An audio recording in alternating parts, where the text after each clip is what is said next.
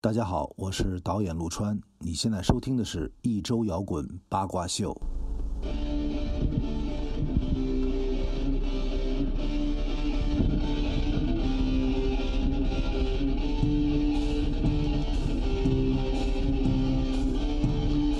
欢迎收听一周摇滚八卦秀。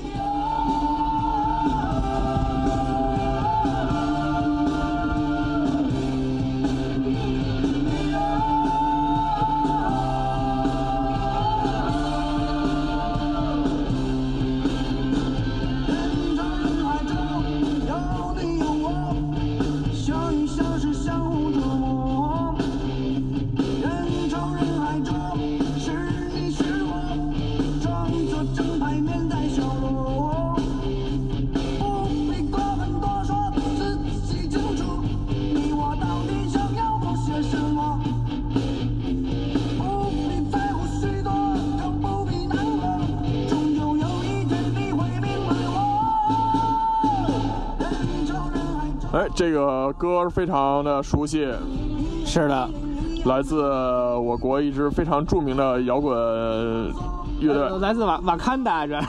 我操，那可太狠了！黑豹嘛，嗯，对，然后这是黑豹乐队啊，然后大家现在听到的这个声音其实就是著名的窦唯老师是的，啊，当时他还能唱歌，但是我刚才发现他。这个录的时候，可能他没有仔细的检查，或者人家故意的啊，嗯就是他有一句歌词，他唱的时候有点犹豫，哪句啊？自己清楚，不必过问多说，自己清楚。哦他那个字字的时候有一点儿字字，啊他有一个有一个 double 那啊那种的，有点犹豫，但是但是可能 可能是故意的， 对，就是自己清楚，就是所有成名的都是故意 对的。对，都是人家这个规划好的，都是编好的，啊对，然后，但是其实今天我们特别高兴，嗯啊，因为今天土地没在，哦， 是是这个原因是吧？ 对，土地又去这个边疆去建设去了，啊对，建深度血又走起来了，建设国家啊，嗯然后所以今天这一期呢是由我和张哥来为大家播报的哎，啊，然后这个相声是门语言的艺术， 是说学逗唱啊， 这哎你不是捧哏哦对 吗？我这不是接两句吗？不允许你多说话啊！，哎 对，哎呀，你这你老说哎又该被挨骂了啊，对对对对对，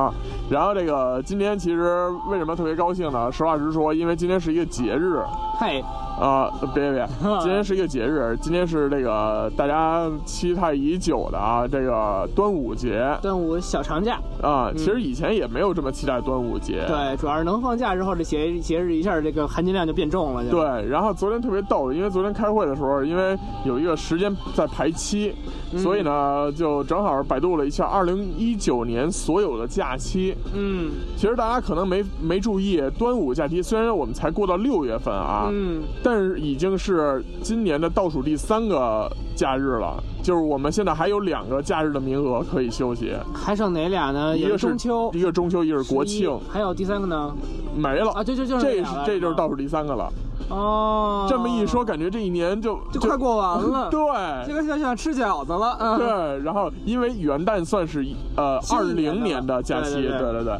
然后所以这个大家这个且过且珍惜啊。是的。而且今年这个假期也特别不一般，为什么 呢？因为今年这个假期我我吃了粽子，啊漂亮， 平时都不吃是我吗？不吃米嘛。哦，对，然后这个后来，呃，但是实际上说它不一般，确实也不一般，因为今年的高考哦，正好就落在了这个假期上是的，是的，啊、可能未来不知道会不会过了多长时间以后还能赶上啊，因为它是从农历来算的嘛。。对，然后，不过这一次假期确实是，呃，让不少的这些莘莘学子们，然后嗯踏入了高考的考场。嗯，八卦秀的微博呢，也是发出了一个这个，呃，就算是一个呃高考加油励志帖，我觉得不叫加油，嗯因为在发出的时候，我就在想这个，因为大家可能不知道啊，每年这个高考的时候，新浪微博都会联系很多很多的组织机构、团体以及呃明星艺人，嗯，做什么事儿呢？就是大家一起拍视频也好啊，是发图片也好啊，嗯或者干嘛也好，然后就是给这些高考的学子们加油打气，哎，发起这么一个活动，这是官方的一个活对，动。当然是虽然说我们也没有收到邀请啊，但是我们对还是这个积极响应号召了。对，然后为什么要发起这个活动呢？因为新浪微博会说，哎，你带我们这话题，我给你流量啊，哎对吧？邦基让多少万人都能看见你。嗯啊，然后这个，所以很多的明星呢都积极的参与，参与的方法呢也都是那种加油打气式的。嗯，我觉得呀，其实我在高考那年就加了油，我都加够了，哎，所以我们发出的这个呢，就不再是那么那种特常规的鸡汤式的东西，是的，而是从我们的一个小经验或者一个毒鸡汤的角度，然后去告诉你，呃呃，就是珍惜吧，对啊，并不是说这个考试有多重要，而人生才是重要的，啊是的，是的，啊，然后但是这个呃，说完这个高考以后呢，这个最近也是，哎，这个一到周六晚上，大家好像就突然有一点小期盼的感觉，确实是为什么呀？张哥因为这个。一个是天儿热了嘛，然后这个对于一些平时不爱看综艺节目的人来说呢，有一个节目可能有尤尤尤其是我们节目的听众，啊，会多少有一些有一些小期待，是就是来自这个爱奇艺出品的《乐队的夏天》这款综艺节目。是的，是的、嗯啊，这个综艺节目呢，我先给大家大致的介绍一下啊，嗯，它是一个乐队的这种选，其实也算是选秀，啊选秀或者说比赛性质的一个节目一。个节目。嗯然后呢，它是到目前为止呢是甄选了这个全国三十二支乐队参与这个节目的录制。然后它的目的呢是要评选出乐这些乐队里的 Top Five，它不叫啊 Top Five，它叫啊 Hot Five。啊，最热的五支，对，嗯然后就是看谁这体温高啊，对然后就直接送这个发热门诊。 对，如果再高的话就直接送食堂，哎，对， 然后呢，这个呃，咱们说说这个节目啊，嗯因为我们一直都说这个特别期待有一个摇滚乐的像样的摇滚乐节目出现，是或者乐队节目出现，因为前几年这个无论是嘻哈也好，嗯是街舞也好。电音也好，电音也好，这个都做了一圈了。嗯这个常规的这些音乐节目咱就不说了，是吧？对无论是你说这个歌手，嗯，呃，唱作人好声音，啊，然后甚至说这个选男团、选女团，对，啊，坤坤什么的，对咱看的都够不够了对，control 了都。对，然后，但是呢，现在我们突然出现了一个乐队节目，其实其实大家心里都是很期待的，非常期待，确实是啊终于有一东西能说到我们喜欢的东西了。哎，但是，嗯，我就觉得这里面稍稍的遗憾多了一点点。哦，怎么讲呢？这个，当我看到的这个制作公，因为我我是特别习惯看它背后的这些事情对。当我看到这个出品公司和制作公司的时候，我心里凉了一半儿，啊，就是从爱奇艺出品的时候你就凉了一半了，并不是爱奇艺，啊我觉得平台不太重要。啊然后，呃，是因为在这个新闻发布会的时候，其实我就已经嗯关注到这个节目了。哦，然后它的这个出品公司呢是有几家儿嗯，啊，首先是这个叫米味传媒，嗯，是谁呢？马东的，马东的这个《奇葩说》的这个出品公司，是的，然后还有这个呃摩登天空啊啊接生，还有这个呃接生大家都知道啊，咱就不再介绍了。嗯然后还有一个好像是太和啊，然后对这个这个太和音乐，然后呢，所以是这几家公司主要主力来做的。但是剩下那几家公司啊，它其实都是做艺人、做演出啊或者什么的，这个对大家都知道，做音乐音乐公司嘛。然后只有米未是做节目的，做综艺的，做综艺的，所以我当时就特别担心这个节目会出一些问题，因为摇滚乐这么酷的一个文化形式，如果变成了一 个变成一个 gay 这个 gay 的样子或者说变成偶偶像偶像乐队生了什么的，偶像偶像主唱、偶像鼓手了，这这这不太像样了。或者是变成一个这个辩论节目，对然后就就没有意思了。对，然后结果呢，这个节目现在已经播出，就是大家听到我们节目的时候，其实已经播出第三期了啊。是的，啊，然后其实我们在上一期节目更新的时候，我我我们一开始本来已经做好了一期节目，然后看完这节目播出以后，我们立刻赶紧呃这个删除了一段内容，删除了一段内容，重新上传，然后所以有的细心的同学会发现，哎，我怎我怎么突然过了一天，又突然听到了第二个节目，然后同一个节目，然后居然有两段，而且时长都不一样，啊就是因为有一段我们没删，当时是删不了，哦只能让他自己发出来，我们再给他删了，啊，是为了防止剧透。啊，因为我们已经提前知道了一些事情是啊，所以我们来还是先说说回这个节目啊。这个张哥，你看这节目了吗？我首先是肯定得看了呀，毕竟也是一个音乐爱好者嘛，啊，啊，然后加上自费艺术家，对一个对自自费文艺工作者看了这个节目了啊，呃，怎么说呢？我的第一反应和第一感觉就是，呃，这个米未确实是有自己的风格了，啊，就是这个花里胡哨。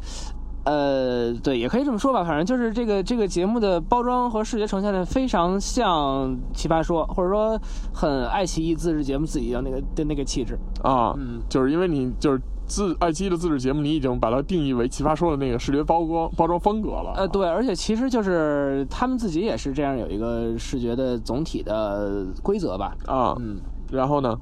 然后、呃也也有一些这个熟悉的或者说认识的乐队参赛，然后呢也其实是更期待他们的表演，然后同时也是因为会有一些老牌乐队出现嘛，就是我想看看这个老的和新的这些能能碰撞出一个怎么样的一个火花来。啊，当然，你其实主要抱着这些目的去看的。啊，我我当时其实一开始我还是觉得挺好啊，至少他弄了一个节目。对。但是当我看完了以后，我就发现槽点太他妈多了。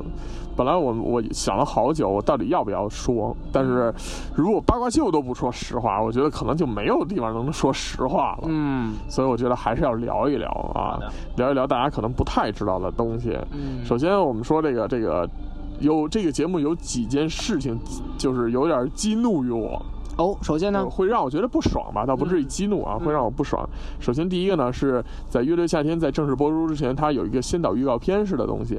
嗯那我啊没看啊，在乐队预告片里面呢，其实它就是一个类似于乐迷指南。啊，这个你应该怎么听现场，你应该怎么怎么怎么样，就是教你装逼的那么一套东西。啊比如说，呃，如何在 live house 像老炮儿一样的去看一个现场哦我觉得这个本身就是一伪命题，啊？就是你要是一新手，你凭什么装成老炮儿一样去看？就是你没你有必要去拿这个样儿吗？我觉得呃这事儿本身就是一伪命题。他他就是有这么一个这个教程吧？啊他是怎么说的呢？说手里要拿一瓶酒或者拿一根烟，但好像没说烟，是拿一瓶酒。嗯嗯然后在演出现场的后侧方，嗯就是等于说一个半角落的地方，嗯然后阴郁的看着前面发生的一切喧嚣，嗯保持冷静，嗯然后就有点忆当年峥嵘岁月稠的感觉。啊当有人突然来问你说：“哎，这乐队演的怎么样啊？”嗯你，要怎么回答，张哥？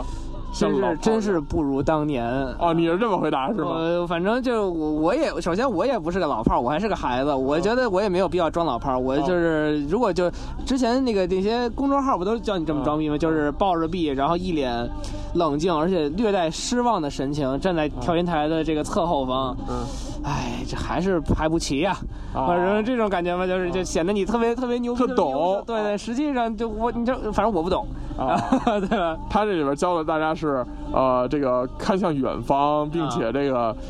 呃，犹豫一下，说一句，嗯还行吧。啊， 是这么着，不是这是官方教的，官方官方指南啊，我可真有点惊了 啊！啊，然后这个是其中一个啊，然后当然它里面也告诉你说什么是跳水啊，然后说跳水的时候你一定要把人招呼齐了，不啊，然就怎对，要不么怎然么就样就容易脸拍地上啊，就类似于这种东西吧，大家可以去看看啊。但是它里边有一句话，然后它因为它要介绍这个节目到底怎么回事儿，嗯有一句话让我非常不爽，他说在节目里面从全国召集了三十二支优秀的乐队。嗯，代几乎代表了这个中国乐队的最高水准，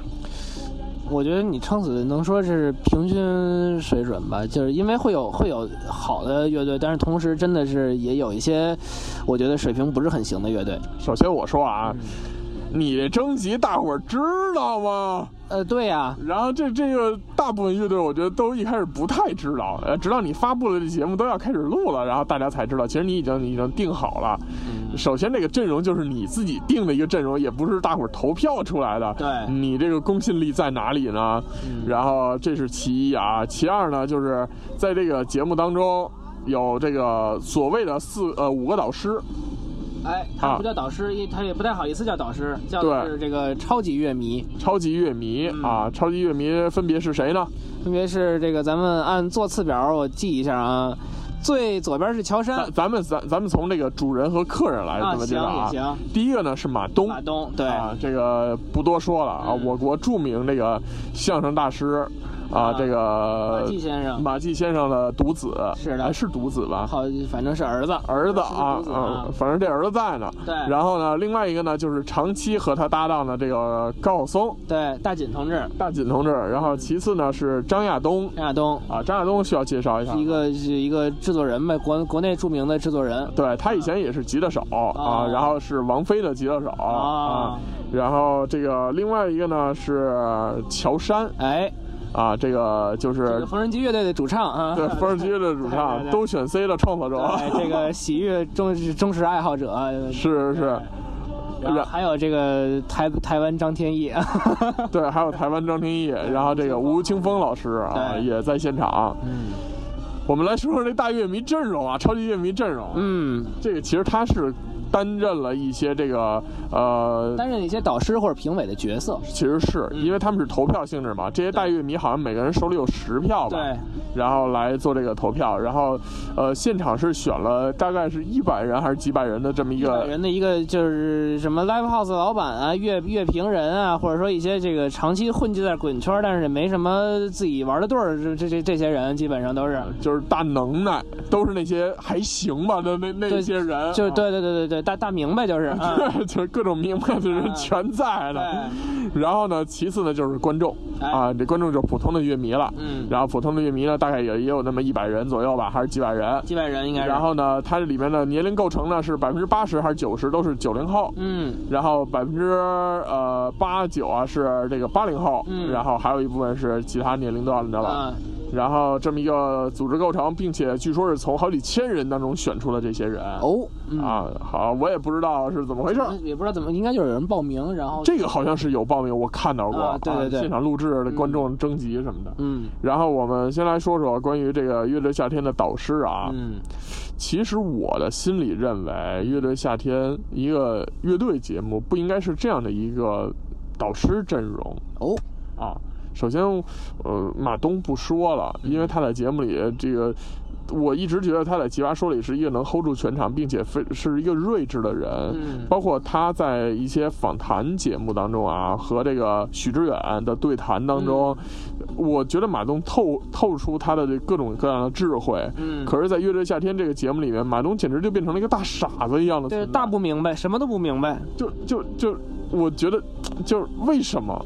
呃一，个人设对，我觉得就是一个单纯的是一个人设，啊，就是首先啊，这是一个，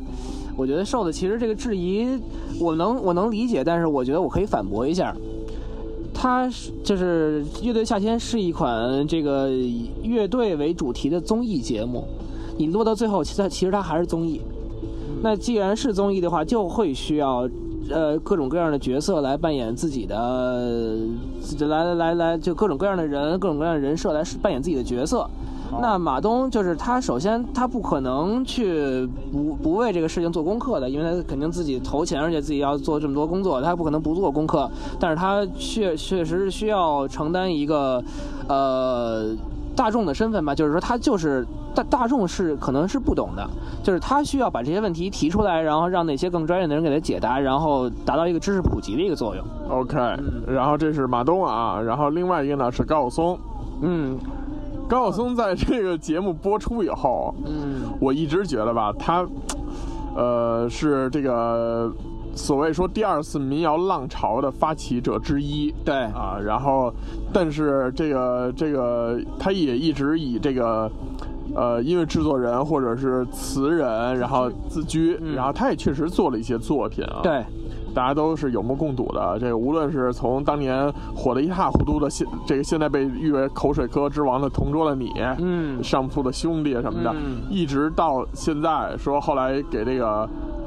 呃，王菲和这个他的老板杰克马啊，写的《风清扬》嗯，啊，然后他确实是有作品的，对，可是当一接触到摇滚乐了，嗯，我就不得不提起青铜器打鼓的时候打成什么样儿，你知道吗？ 就是 他就是，他之前有乐队叫青铜器嘛，哎啊，嗯，然后但是可能这个这个呃。就是如果我们以现在的眼光来看，那个乐队确实玩的不太怎么样对啊，就是跟许家人没有太多的差别，对比我们稍微强点儿有限吧，就是对呃对对。嗯就没有吧，然后对，对比我们强强不少，但是作为当时呢，就是因为实在是这个条件啊所限，对条件所限，加上那会儿乐队少，所以其实也算是留了一些名字下来。而且后来的，就是这些成员呢，后来各自发展的应该还还不还不错。啊，嗯，然后但是呃，小松老师在这个节目里边让我觉得他就是颠覆了我对他之前的观感，嗯，之前高晓松是一个大明白，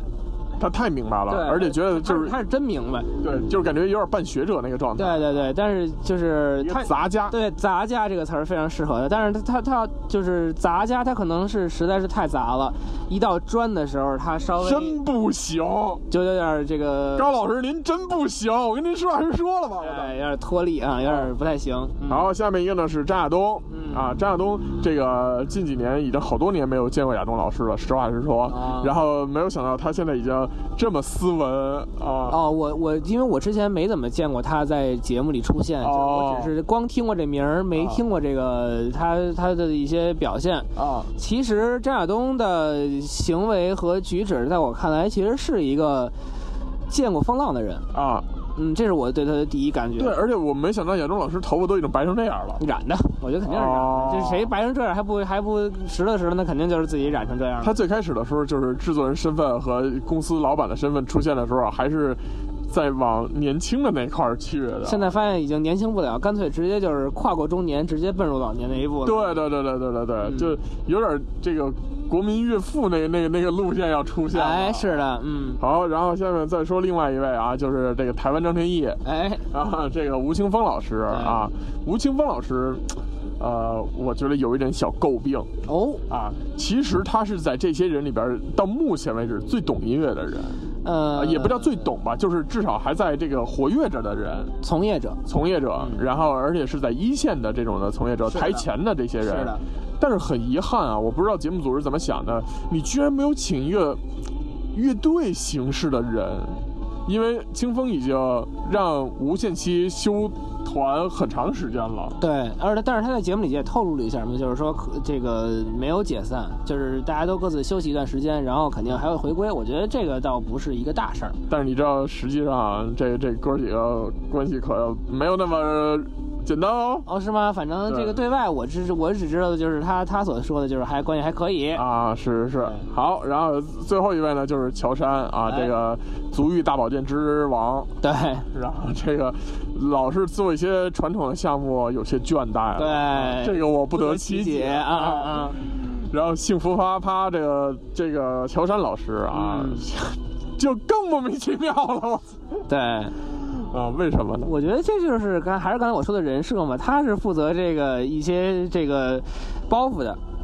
他是负责一些喜剧桥段的，啊因为他本身是一个喜剧演员嘛。然后同时一个其实完全归功于，我觉得就是百分之百归功于他拍的《缝纫机》的这个电影儿，嗯加上他肯定是，我觉得相信他是个爱好者，嗯他是一个摇滚乐爱好者，然后所以所以他能弹两下吉他，我觉得这这个事儿作为作为一个现在也算是个流量艺人吧，啊，我觉得他他他他流量还挺大的然后啊他他是个艺人，我觉得这这俩加一块儿就算是流量艺人啊，哦 这么这么归结无所谓啊，这个无所谓，哦就是这个还能跟这几个人一块儿排一个遍《同桌的你》，然后演一下弹个琴，我觉得还还凑合，就是我能接受他现在的这些所作所为。啊，但但是我我其实对这几个人，我觉得诟病都很很有问题。然嗯后尤其是乔杉，其实我不认为他在节目的正片里担任了搞笑的桥段的制造者。我觉得他没玩好，呃，就或者说就是因为有一个马我觉东得他已经来当这个不知道了，再就是乔杉这个首先有一个点儿多余，首先有一特别大的问题啊，嗯他们几个人互相之间不熟，哎，配合的不默契，互相之间真不认识对方，对也没聊过天、喝过酒什么的，这太明显了。对而且从座次来说，其实有点尴尬。嗯，就是比如说这个呃高晓松和马东，然后他们在右半边儿吧，嗯然后咱们观众视角看吧，他们在右半边儿，嗯嗯其实他们互相之间是熟悉的，他们可以那随啊马东是时。在 C 位嘛，高晓啊松在紧右边儿，对，然后旁边是那谁嘛，那个张亚东亚张亚东嗯啊，然后这个他们那边是能说上话的，为什么呢？因为他们其实这些人私底下都是互相认识的哎，是的，但是这个左半边都尴尬了，对，而且就是首先最边儿上是乔杉，然后中间隔了一个吴青峰，就是你那边递话都不好递，对就特别特别尴尬就，对，嗯然后但是我其实也能明白他们为什么这么排，嗯你要是把这个乔杉再往马东旁边一放，那就没彻底没人理吴青峰了就，对，我我张廷义就再见了啊。嗯对我就就是嗯接着上上双学位去，我就对对对对，所以呃，所以这个就是一个超级乐迷的阵容吧。嗯然后我们再来说说这三十二个乐队啊。嗯到目前为止，这个我们先说说前两期嗯啊，前两期出现了很多人，包括这个赛制里面。然后呃，首先上来以后，大家都是先介绍自己嘛。嗯，然后紧接着是有一个这个互投环节，嗯大家拿着黑胶唱片去挂在自己认为还不错的乐队的这个这个挂钩上，对。然后你发现了一些什么问题吗？呃，就挂牌环节，我唯一有印象的是这个谁？是这个有一个乐队叫盘尼西林，哦，就是这个青霉素乐队嘛，就是啊呃，这个其实怎么说呢？他他是这，我觉得这个这个乐队是最具有一些这个摇滚人设的乐队，就是这个表现出他自己很。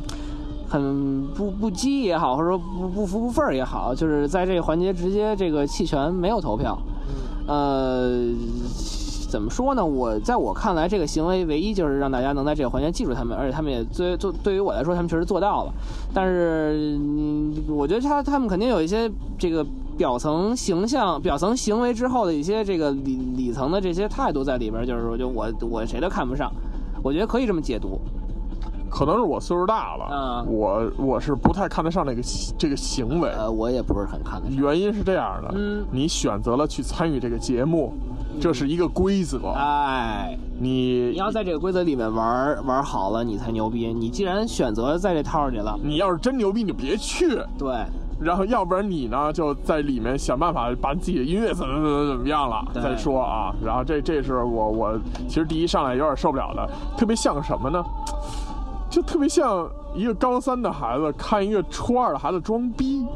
那种感觉。哎，所以我我当时就哎，我说怎么怎么怎么可能是这样的一个状态呢？尤其是这些哥哥姐姐们，其实大家都是在规则里面进行的嘛，对，所以就有点显得格格不入了。嗯，然后紧接着再说这个其他的人啊，呃，在这里面，张哥你有没有特别喜欢的乐队？呃，有两支，嗯，说说。呃，其实这两支还都是我这个在通过是通过节目来完整看他们表演的。一个是之前我听过名字，而是而且听过歌的叫 Click Number Fifteen，就是哦这个用汉语解读就是 Click 十五。啊，然后另一支乐队叫另一支乐队其实是唯一一支到目前为止啊，唯一一支这个还没进前十五就直接被刷下去的这个叫和平和浪哦，啊，这两支乐队我印象比较上海深刻的那支乐队啊，对，也也是南北混搭的乐队嘛，其嗯实是是东北人嘛啊，对对对，对对对，然后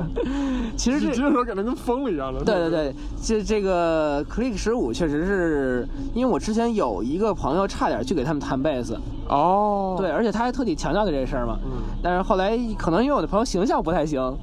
就不够帅，然后没有加入了他们乐队，但是实际上当时就是通过他这么着一接触，发现啊，这个乐队是真的我很喜欢。啊，呃，然后那个和平和浪呢，其实我们先是一个一个来啊一啊个一个。一个一个说，这个 Ricky 其实特别有意思，就是这个 Click 十五的主唱，嗯，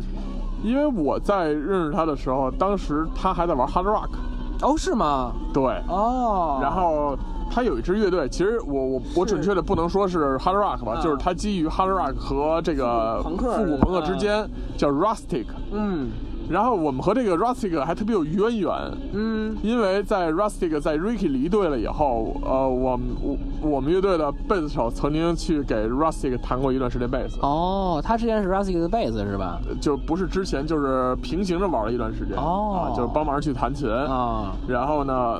呃，这个是渊源。然后，但是，呃，Ricky 离队了以后呢，他并没有说就此就停止了他的乐队，嗯他还是做了 Click 十五，嗯然后 Click 十五最开始的风格并不是现在这样的，嗯而是 Hard Rock，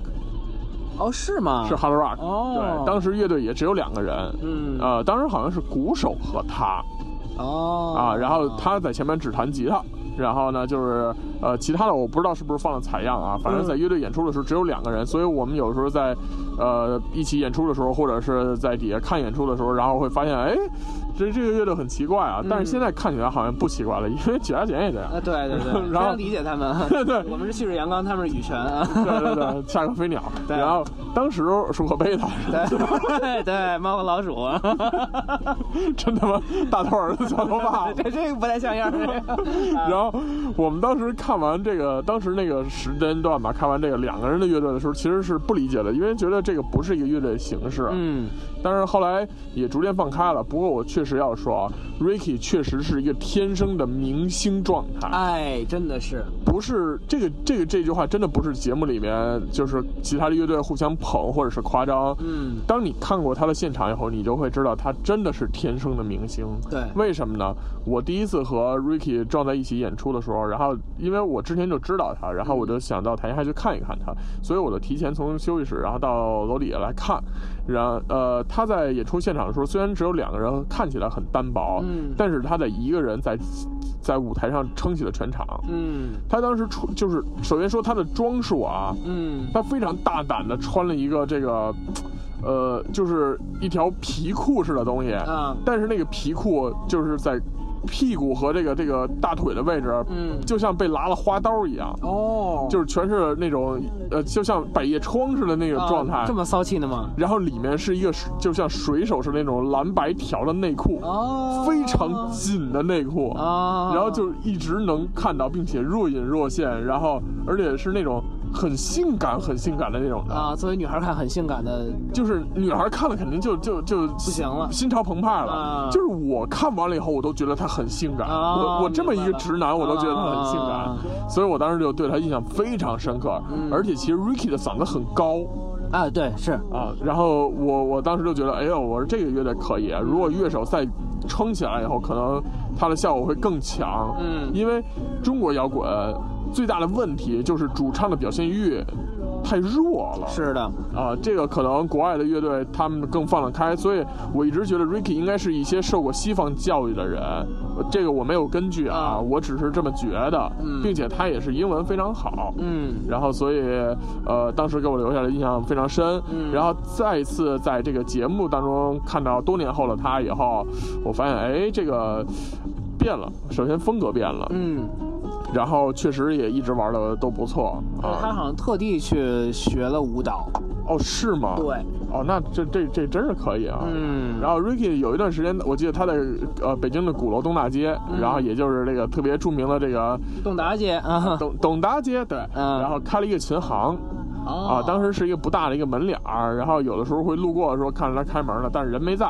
然后这个也是卖给了圈里不少朋友，好好家伙吧，啊， 呃，但是我没有想到他现在依然还在坚持玩乐队，嗯然后呃，包括之前也看到过他的演出的消息啊什么的，我一直以为他还在坚持 hard rock，啊，但是现在风格变了，不过风格变了也不错，因为我本身个人就特别喜欢 funk，嗯所以就是有好感的吧，对对嗯克里克事务啊。然后张哥，你接着说那个和平和浪，和平和浪其实风格跟 Click 十五就是和平和浪也可以算是 funk，但是就是呃正经的 funky 就应该是 Click 十五玩的那那种那种内容。然后和平浪其实他自己也说嘛，就是他是更 root 就更根源音乐一点东西，就是。我我是感觉这个乐队，首先它的内容是优质的，嗯然后，但是我就可能现场一些问题，就是节目都能呈现出来，它有很多地方是不齐的。是的，是的，对，所以就我不太知道这是后期特地没给他们修这块儿呢，还是说他们实在是这个现场有些不太好，然后导致了这个情况。呃，但是，呃，怎么说呢？不影不影响欣赏录音制品吧？我觉得就是他们的啊内容你哦对哦的是你是之前就知道这个乐队了？我是通过这个节目才知道的。啊，但是我感觉就是他们玩的音乐和内容我很喜欢。呃，因为他们介绍他们是来自于上海嘛，对然后只不过是在上海的东北人对在吉他手嘛，对然后其他人好像大部分都是南方人嘛。呃，主唱好像是西北人。哦，是吗？对哦，这个有有有点有点让我就惊讶。啊就就这个这俩北方孩子这个比较贫，然后剩下几个这个上海本地孩子就很很闷。我之前也是不知道这个乐队，而且嗯我在我的印象当中，就是摇滚南北差异极大是的，啊，这个跟你的性格或者你的文化处境也这个嗯也是有极有大的关系，这有是极大关系啊。而且，呃，大家都知道这个中国摇滚的发源地，或者说所谓中国摇滚的家乡啊、嗯其实是在北京。嗯，然后，所以，呃，作为一个北京乐手，其实一直都觉得我们是南下演出。啊，然后大家是北上演出，就会有这么一种感，天生的一个莫名的优越感吧。然后，但是这个优越感并不客观啊。嗯然后，但是会有一种想法，就是呃，上海的乐队他可能还是玩那种流行式的东西啊，会比较玩玩多爵。士玩的好，哎，对对对，然后那你说都是高端了，咱就是常规的、啊啊 l i 啊 v e house 里可能流行的或者什么的比较多。嗯然后当这个和平和浪出现的时候，首先玩 funk，我我觉得不奇怪，嗯因为这种西更西化的东西，他们那边确实更好，而且人家接接触受的和接触的更早，对，氛围也是那样的。嗯，呃，乐队你说齐不齐或者演的好不好，作品怎么样，我觉得先放一边儿。嗯啊，因为没有什么可太多评说的，他们确实还是，呃，我个人认为是欠火候的。嗯然后，但是我很喜欢他们乐队的状态，哎，对对，就是一个特别，这是真的玩乐队。哎，对，这个是特别难得的一个状态。你看现在在那个后台这些其他的乐队，有的紧张的要死啊，有的人怎么怎么着，有的在那人儿抱着胳膊跟那儿说这不行，喷那不行的，这那啊的，，然后有的人自语大牌儿等等等等各种的，就是大家都已经逐，包括新裤子都说这个随着节目的进行，我本来是放松的，可是我越来越进入到那个那个紧张的那比赛个的感觉了对嗯那个感觉里面。但其实我对于这个，呃。和平和浪，我是有好感的，因为嗯他们好像并不太在乎说我们能得多少名次或者怎么样。即使投票结果出来以后，他们的名次并不高，他嗯们好像也并不是很在意。对，而且在现场也好，在台下也好，他们互相之间就能因为一个小事儿就能玩起来，就能高兴，对，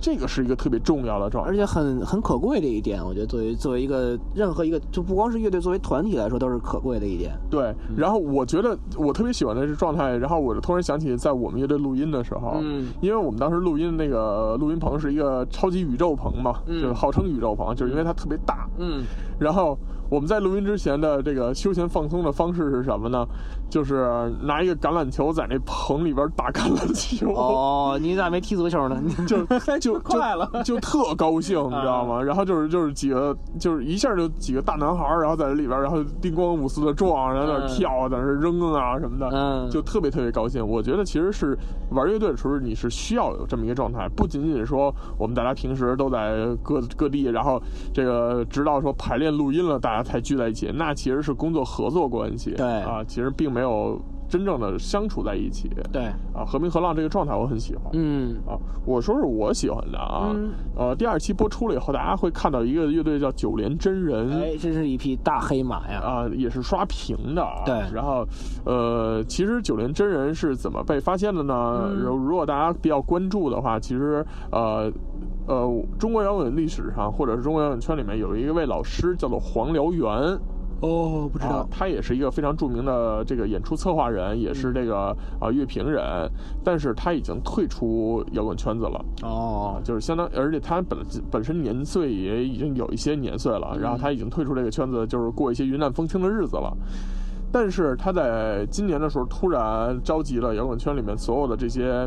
呃呃老炮们，或者是这个这个重要的一些角色，嗯然后去这个北京的一个呃演出现场啊，叫异空间啊，啊，做一什么事儿呢？是因为他无意当中发现了一支乐队，嗯他觉得特别特别好，嗯他觉得他有必要把这个乐队带来北京，然后做一个类似于发布会式的东西，嗯然后让大家看到嗯，这个乐队就是九连真人。哦，这么回事儿，对，所以在九连真人真正面向公众的时候，其实这个圈子里的一些老炮儿们都已经看过了，啊而且并且给予了高度的评价和认可。是的，九连真人，我觉得也特别可贵的，就是。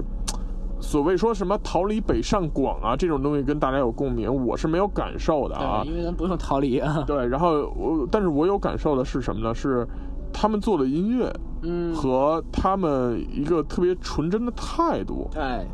就包括呃说咱们说现在组乐队说呃我们去哪儿演出，其实现在的乐队很幸福，因为大家可能随意就可以去 live house 去演出了，我们只要跟。场地的人熟悉了，然后或者我们跟一些主办方演出的主办方熟悉了，嗯我们就可以获得演出的机会。嗯无论那甚至可能有的人都不会在意你乐队的歌是什么样子的，对你就可以演出了。对，但是九连真人他们在节目里也说了，他们的演出是什么演出呢？下乡，是的，这个是经过土地的检验的，不是土地老师，是是是经过黄土地检验的对乐队，这个太难得了，就是。他，你大家可想而知，说下乡演出的时候是怎样的一个环境，这个或者观众是怎样的人，这确实是这个，我因为我前两天正好经历一下一个这样的事儿，然后我、嗯我联想刚才说的时候，我就真是觉得特别可贵。嗯，前两天是跟土地去这个山西的吕梁的一个古村镇啊、啊，去去这个商演进行啊了一一个小规模的小商演，然后呢，骗人老百姓 钱去了，啊我怎么感不是觉？骗老百姓钱，老百姓没交钱，我们是这个带动一下当地的这个小规模的带动一下当地的娱乐娱乐生活啊。哦，然后当时老老乡们就是属于那种，呃，完全没有听过这种音乐。然后就是，但就是你，你不知他他，你能明显看出来，他不知道怎么去跟随你的音乐动，但是他就是觉得，因为他没见过，他就想动，然后呢，就是就有一个，就让我当时看了之后，那个场景我还挺感触的，嗯，就是老乡们不知道怎么动，但是就就一定要跟你互动的那种感觉，就是看就是第一反就应肯定就是有点尴单尬，纯单纯的热情，哎哎，这对是真的热情，不是不是 live house 里说大家跳起来，这个叫做我要求你做什么。对这个在啊是啊相声上面叫要掌声。哦，这个说这个这个今天这个呃说说的不好啊哗鼓掌了，啊说今天观众多好啊，一个鼓掌都没有啊啊，也哗就开始鼓这是要，这叫掌声要掌啊声，人家那是真的单纯性的，就是这么高兴的，对，对就对就是想跟你去有一些交互，就是热情对，然后呢，关键最有意思在哪儿啊？因为那天其实这个，因为这个吕梁海拔相对高一些，嗯然后呢，这个自我们当时试音的时候，这个把电脑放在一个黑色的一个这个运运送音响设备的一个航空箱上面了。这一晒，其实这个就很烫嘛，嗯电脑等于就是因为温度过高，直接就是崩了哦啊。然后等于我们的采样放不出来了，哦，啊然后包括琴也是连着电脑的，嗯等于就是一下除了麦克风没有别的声儿了。我们最后两句其实是清唱唱完的。哦，然后老乡这个演完了之后，我们说，哎呀，这个因为电脑烫特特别烫，当时土地还担心会被电脑直接烧坏了，然后就想赶紧收了回去看一眼电脑怎么样。老乡赶紧问说还有没有了？ 我说、哎真不好意思没了，因为这个太烫了，东西烧坏了。啊，你没了，我们自己唱。没有共产党就没有警，就唱起来了哦，啊！等于其实他们是真这高是你兴，带动什么人家的娱乐生活其呀？实人人家给我上了一课，是吧？ 对，然后呢，这就是我们刚才说的啊。然后在这里面，詹哥刚才说了两个特别喜欢的乐队，一个是和平和浪，一个是 Click Fifteen 对，啊。然后我刚才说了一个九连真人，嗯我要说下一个啊，嗯，下一个我特别喜欢思思与帆，但是我只喜欢帆，怎么办？翻就是这个女版吴青峰，女版吴青峰、嗯啊太像了，湖南张天翼啊， 都串上了啊。我操，你们这家族是 对吧？ ，Family 啊啊，然后这个我们就说他好像叫帆帆啊，对啊，我帆帆的声音真的好听，对，而且就是他唱歌是有一种很纯真的一个感觉在里边的。呃，从技术的角度来说，他是带着童童声的。哎，对，啊，这个童声那个发在一个小女孩的声音里面，然后就显得特别的妙，然后特别的美唯美的那个状态。对，呃，可能是因为现在我们听到了太多类型的音乐或者是什么的，然后我们需要一些干净的声音，然后去帮我们洗一洗耳朵。对然后我觉得就是，呃，丝丝雨帆就是那个能让我在节目里面去洗耳倾听的这么一个乐队。是的，或者说一个一个组民谣组合嗯，然后，呃，在这个丝丝雨帆的这个这个比赛的进行当中啊，其实我也发现了一个问题、嗯啊，就是呃，对于这个乐队去怎么评定的问题。嗯，啊，就是什么是乐队，或者是什么风格。因为在这个节目在开播之前，我一直有一个疑问，当时我也跟张哥讨论过，嗯，就是三十二支乐队，大家都是不同的风格，嗯，怎么评定谁好谁坏？呃，其实节目给出了一个评定方式，就是观众喜不喜欢，我觉得这个是有巨大的争就议是把的。你你怎么怎么让你这现场这几几百个、一百个人或者几百个人去涵盖。呃，他们他们喜不喜欢，真的代表大众喜不喜欢吗？或者说这些这个超级乐迷也好，或者那些大明白也好，他们有有能代表这些，我觉得其实是不能的。嗯，这怎么说呢？就是呃我不太喜欢这个青霉素乐队的一个判断啊，就是说他们摇不摇滚。就是首先，乐队和摇滚就是它不是一一码事儿。就是对，乐队，乐队就是摇滚，可以是以乐队形式呈现，它也可以以个人形式呈现。就是说你，你你一个一个个人，然后去带了一个整个的一个乐团去完成一首摇滚乐的这个这个表演，我觉得也是成立的。那就是你你这个东西，我觉得不应该以一个个人的世界观去评定整个这个呃行业也好，或者说整个这门艺术也好。嗯，所以我就说嘛，就是在这个节目里面，三十二个不同风格的乐队如何去评定它好与坏，其实最好的方法是什么呢？分组。啊，嗯比如民谣类的嗯全是一组，嗯朋克的全是一组，嗯呃，heavy metal 的全是一组，嗯然后不管你是什么 metal 啊，嗯就各种 metal 一组，嗯然后呢，这个呃其他的，比如说 indie，然后全是一组，嗯怎么怎么样的，我觉得这么着评定也行，嗯或者呢，你就干脆说我的音乐有没有打动你？当然，这就是他所谓现在的评法嘛。嗯可是这些人是有巨大 bug 的，嗯因为这些人你不知道他是怎么筛选出来的，从什么标准、嗯啊，然后来去做的这个公正的评判。还有就是大乐迷以及这个所谓一百个这个评审，嗯，呃，大家都是有音乐喜好的，对，很难。比如说我特别喜欢 hard rock，嗯你突然让我听了一个后摇。嗯。那我可能会给你打一个非常低的分数。但是实际上人家可能玩的不错。人可能玩的特牛逼，对这个这个就是有巨大的问题和争议的，所以我觉得不能以此来评定说是说是好是坏啊，然后也不公平。另外一个呢，就是超级乐迷，他们对于每一个乐队的评价会直接导致观众的评价。我来说为什么啊？嗯因为，呃，当一个小白。啊，这个白开水，嗯然后在看这个节目的时候，也许我是不知道这是怎么回事儿的。对然后可能呃，这个乐队我听说过，反光镜我听说过，嗯啊，这个乐队也是很多年了。然后我之前经常在各种音乐节看到阵容里面出现他们的名字，甚至在一些什么李维斯的广告里面曾经看到过他们，嗯他们确实曾经有合作。嗯然后，那我如何去评定说这个这个乐队有多么好吗？当超级乐迷说我觉得你们的这首歌是是十年前的水平，嗯或者是怎么怎么样的时候，我就会觉得他名不副实。哎，对，是的，就是说白了，这几个人，这个超级乐迷，他他有这么大篇幅去给他让他说话的时候，他其实就担任了一个 KOL 一个关键意见领袖的作用。它就是导师的作用，对它只不过换了一个名字出现而已，对啊。然后另外呢，就是我们的这个究生，哎，哎呀，究生真是，所以这就是我们刚才在节目开头的时候说的，我们把一个一个东西给删掉了，因为我相信大家看完第三期以后就知道陆先森已经被淘汰了。嗯啊，这个消息我们大概两个月前就已经知道了。嗯据说后面会有一些投票的环节，可能会救回来。嗯但是呃，具体的不知道怎么样，嗯觉得这个听天由命吧。嗯不过，我从一个这个从业人员啊，嗯就是传媒行业从业人员的角度来看这个事情，嗯，这是一次绝对有预谋、有计划的捧杀。是的，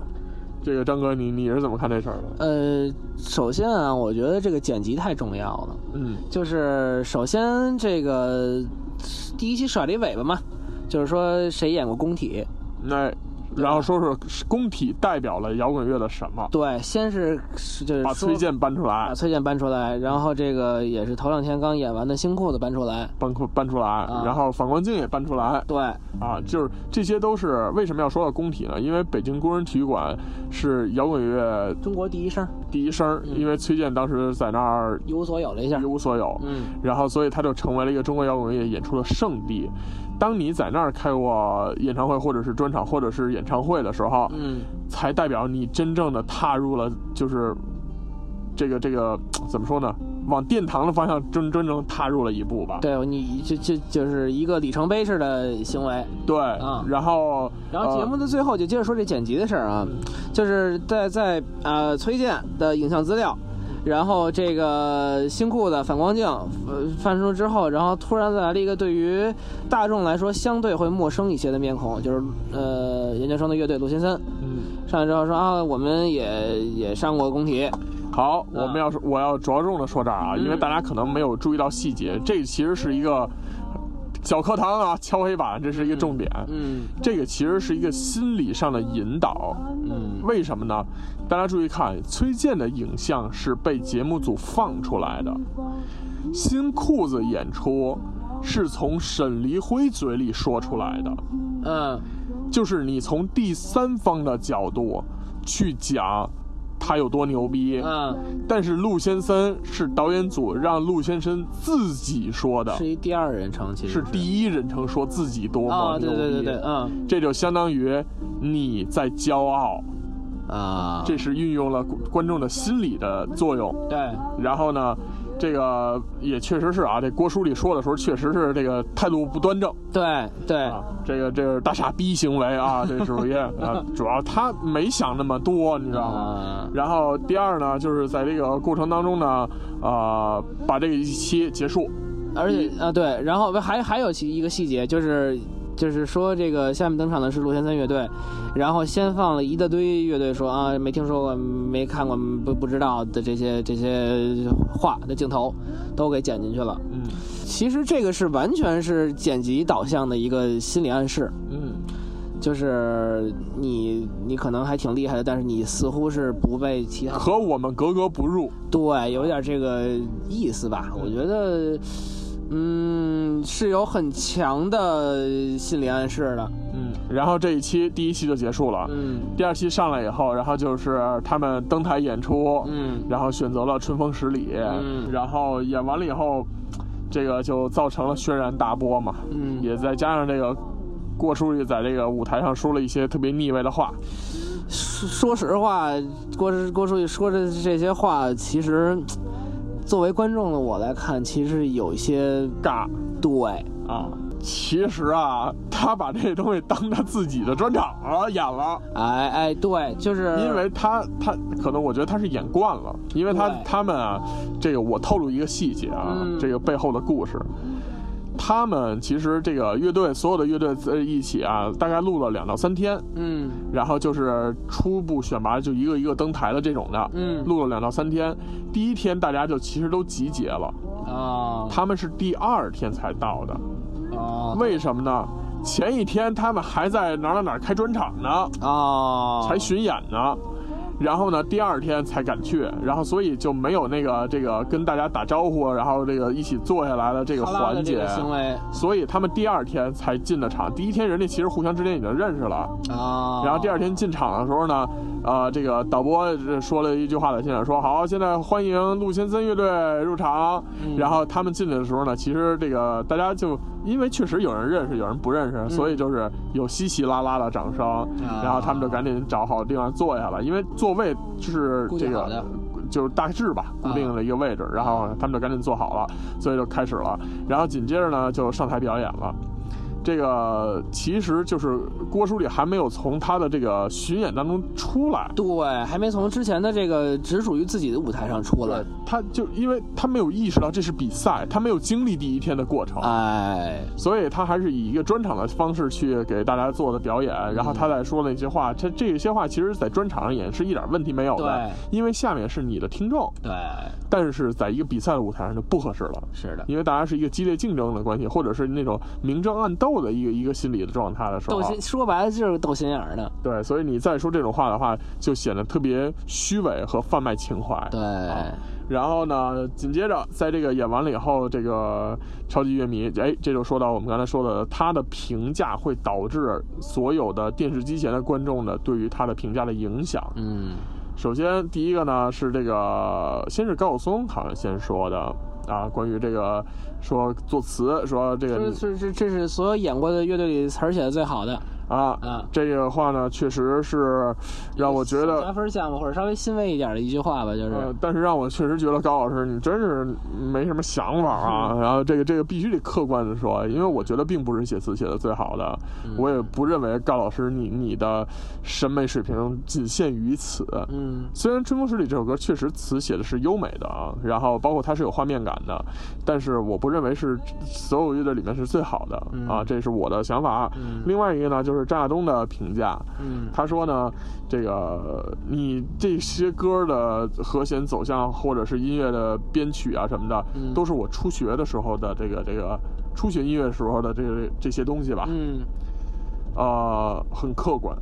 实话实说，嗯因为当我在第一次听到《春风十里》的时候，我立刻就能脑子里知道它是什么和弦下一个和弦是是什么啊。对对对，这个确实是这样的。然后，但是另外一个呢，在现场张亚东没有说什么，但是在备采，就是在小房间里边、嗯小黑屋里边聊的时候，他说这些东西从来没有打动过我，哎从来。这个话非常的要命，，对，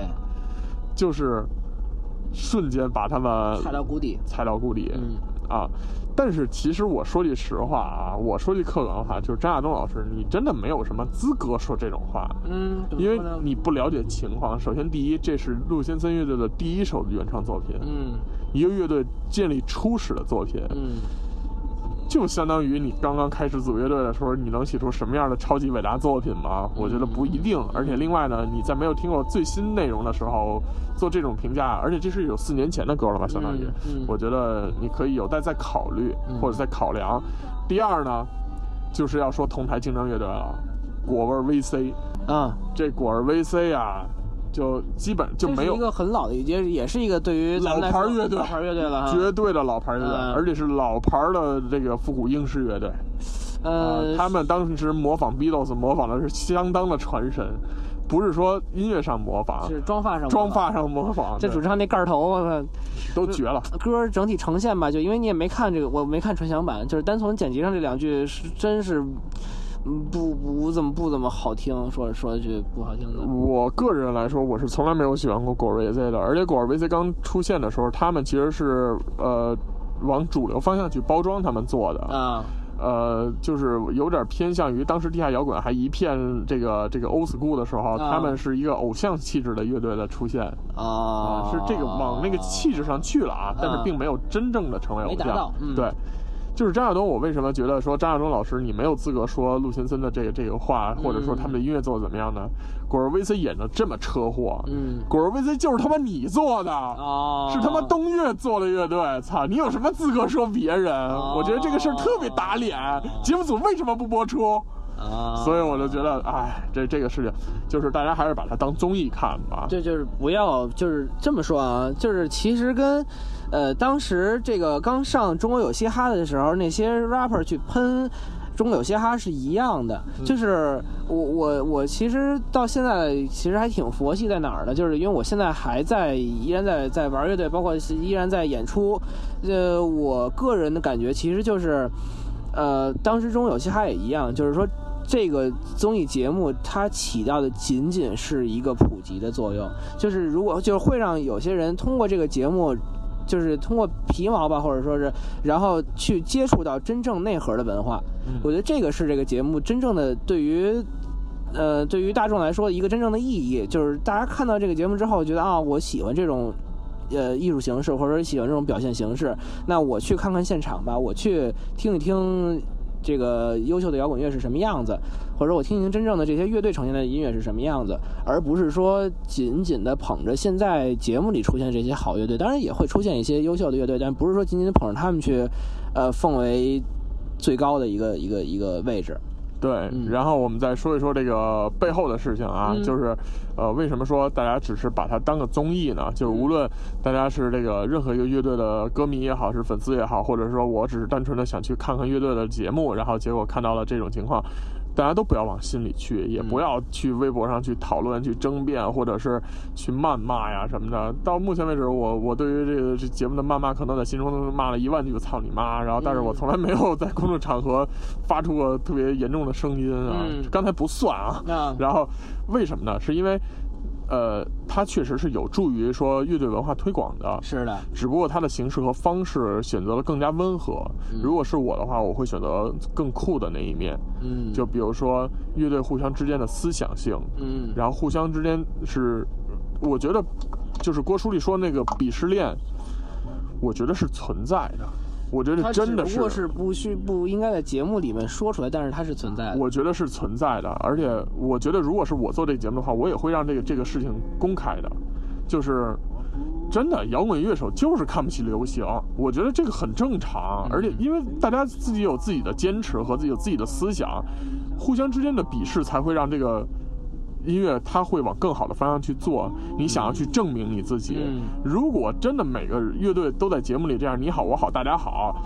那咱们就没有必要再这样了，就没有竞争就不会有进步嘛。其实啊对啊，是就就连歌手或者影视演员同台或者出席一个活动，嗯都会考虑说，我同台出席的人互相，我们互相之间有没有竞争，嗯或者我发片，或者是谁的电影排期的时候，同档的有没有竞争对手的电影，都会去躲开或错开。这个其实大家是在市场里面，你占有一定的比比重以后，然后大家都会互相的配合，或者是互相的这个避讳。这就是市场规则，说白了。对嗯，我所以我觉得鄙视链是非常非常正常的一件事情。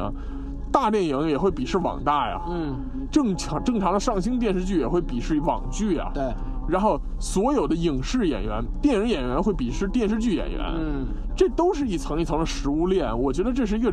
正常的一个这个生存规则或者是什么样的，嗯所以为什么要逃避这个话题呢？然后包括小宋老师说这个这个没有鄙视链，然后就是每个圈子里都有臭大粪什么什么乱七八糟的，嗯呃，他后面我觉得他说的也都没有臭。大粪确确确实有拉是他有，啊确实有臭大粪，嗯因为这个在自己的这个链条里边都互相鄙视臭大粪，对但是互相之间呢有没有鄙视链？真的有鄙视链、嗯啊！你听这个欧美音乐长大的啊，你真受不了这些网络歌曲，嗯对，这个太正常了，我我觉得没有必要去避讳啊。然后另外一个呢，就是说节目其实都是有意图的，是的，啊，呃，我不能说太多，但是我们可以拭目以待，嗯因为这个节目的所谓的 Hot Five 嗯，一定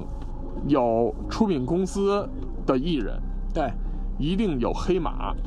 对然后一定有那些干干净净的素人，然后被造成了明星，嗯，然后这些人身上除了这个这个公司的艺人以外啊，身上应该是没有约的，嗯就是没有合呃这个唱片约或者演出合约的，对，然后会被出品公司一起来去运营这个事情，对然后去造钱，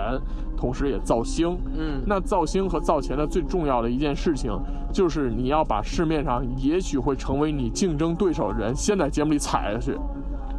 对，然后所以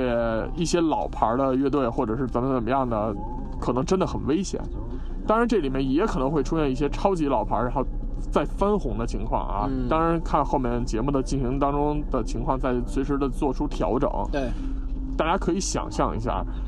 为什么会投出了这么多的钱，几千万甚至上亿的钱去做一档节目？嗯，如果它不可在未来让我把这些钱挣回来，那这笔投资是极其失败的。对，每个公司都有风控，嗯，就是风险控制或者风险评估的人，绝对不会去冒这个风险去做这么一个，就是糟糕的一个项目。所以在看这个节目的时候啊，大家只是可以，我觉得最好就是抱着一个看连续剧的心态。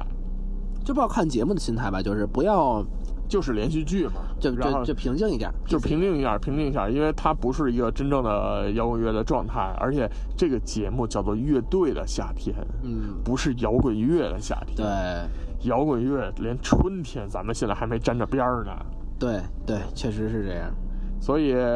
大家还是平和吧。不过说到底呢，确实是为了这个乐队文化去做了一些的推广和普及。对，前段时间呢，我也去看了这个麦田音乐节，嗯然后看的原因呢，是因为周杰伦来了。哎，是的，啊杰子 来了，对，你看我这么喜欢 hard rock，我依然还听杰伦呢，对不对？对，这很正常。然后结果我就脱粉了。哦，是吗？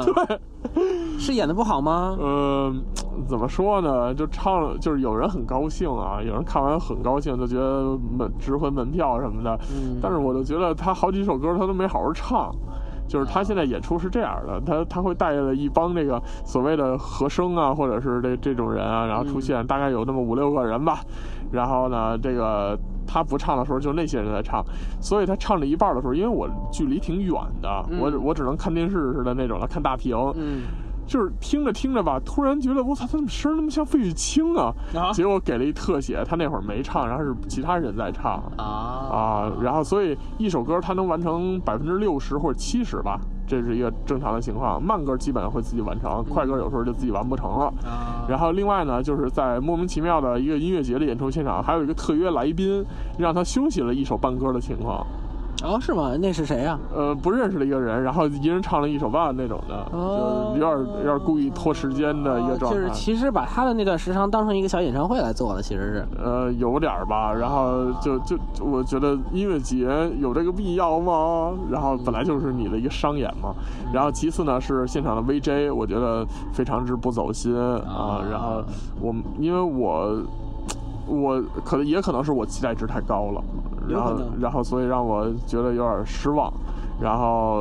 不过这个在这个不是重点啊，我想重点说的是，在音乐节的现场，在杰伦上台之前，有一个很长时间的等待。嗯在这个等待时间呢，大屏一直在滚动的播出各种各样的赞助商的广告，嗯，其中就有《乐队的夏天》的一个非常长的宣传片。啊哦啊，这个宣传片一直在滚动播放，在现场几万人的面前，然后去展示了这个节目，并且我在翻微博去看那个麦田音乐节的一些评论的时候，然后看到很多人说我们在现场被安利了这么一个节目，啊，而且这个节目也是频频的冲上了热搜嘛，然后大家也都会呃逐渐的去关注，然后甚至有一些不怎么听乐队的朋友，我这两天看朋友圈里也分享了一些这个节目里面出现的一些歌曲啊，等等等等的。其实这个当这个所有的这一切都像是当年一七年的时候有嘻哈刚出来的样子。啊、是，但是不知道他能不能做到有嘻哈的高度，因为有嘻哈是那种把这个圈子里最酷、最酷，然后最针尖对麦芒的那个那一面表达出来了。嗯不知道现在还行不行？当然也是有一个大方向的环境影响。大方向的对，一个是环境影响，但是还是就像我刚才说的，就是我我愿意相信这次节目对于初心是好的，对肯定是好的，而且我觉得它起码就是你再怎么说，咱吐槽那么半天，就是有还是比没有强，对对吧？对，是的。然后呃，但是我们作为一个乐手或者是从业人员，其实我们是是希望它更好。嗯对，所以我们也非常期待后面的这个九期节目吧，嗯然后能做成一个。惊艳的，让我们惊艳，就或者一些精彩的东西。对，然后至少我们说不一定我们能记住一些人，或者是能永远都把他捧在这个最高高在上的位置。嗯但是至少有那么几个作品，让我们这个夏天，让我们每个人都受到了影响。哎，是这个就我觉得这就功不可没，对然后让中国摇滚永远都停留在时间上，永远都 never die。嗯，我觉得这个是一个非常重要的，因为我们热爱它，我们真的很希望它能特别特别好。对我们甚至希望中国摇滚未来能无限制的传宗接代下去。嗯所以大家一起努力，只能是。是的，嗯，好吧，那这期就先这么着。嗯然后这个马上研究生就该这个呃录，如果录制完毕了，就要该回归了。哎，是啊的，然后到时候让他再来详细的说说他在这个节目里边的经出历现了的什。么？ 对，然后这个这个他，我觉得他再来聊的时候就应该是这个台前幕后各种大料 位吧，给大家都爆疯干净狂了。爆啊，好吧，我们也不会饶了 他的。嗯，那非常感谢大家收听这期节目，可以在新浪微博搜索“一周摇滚八卦秀”关注我们。而且我最近听说了一个事儿，啊就是呃这个圈子里面一个非常知名的大哥，然后啊居然是我们的忠实听众。哦，是啊吗？这个这个非常让我惊讶，然后到时候下次我们再说他是谁啊，我们努努力，争取把他邀请到节目当中来 OK 啊，好吧，那非常感谢大家收听这期节目，下期再见。拜拜。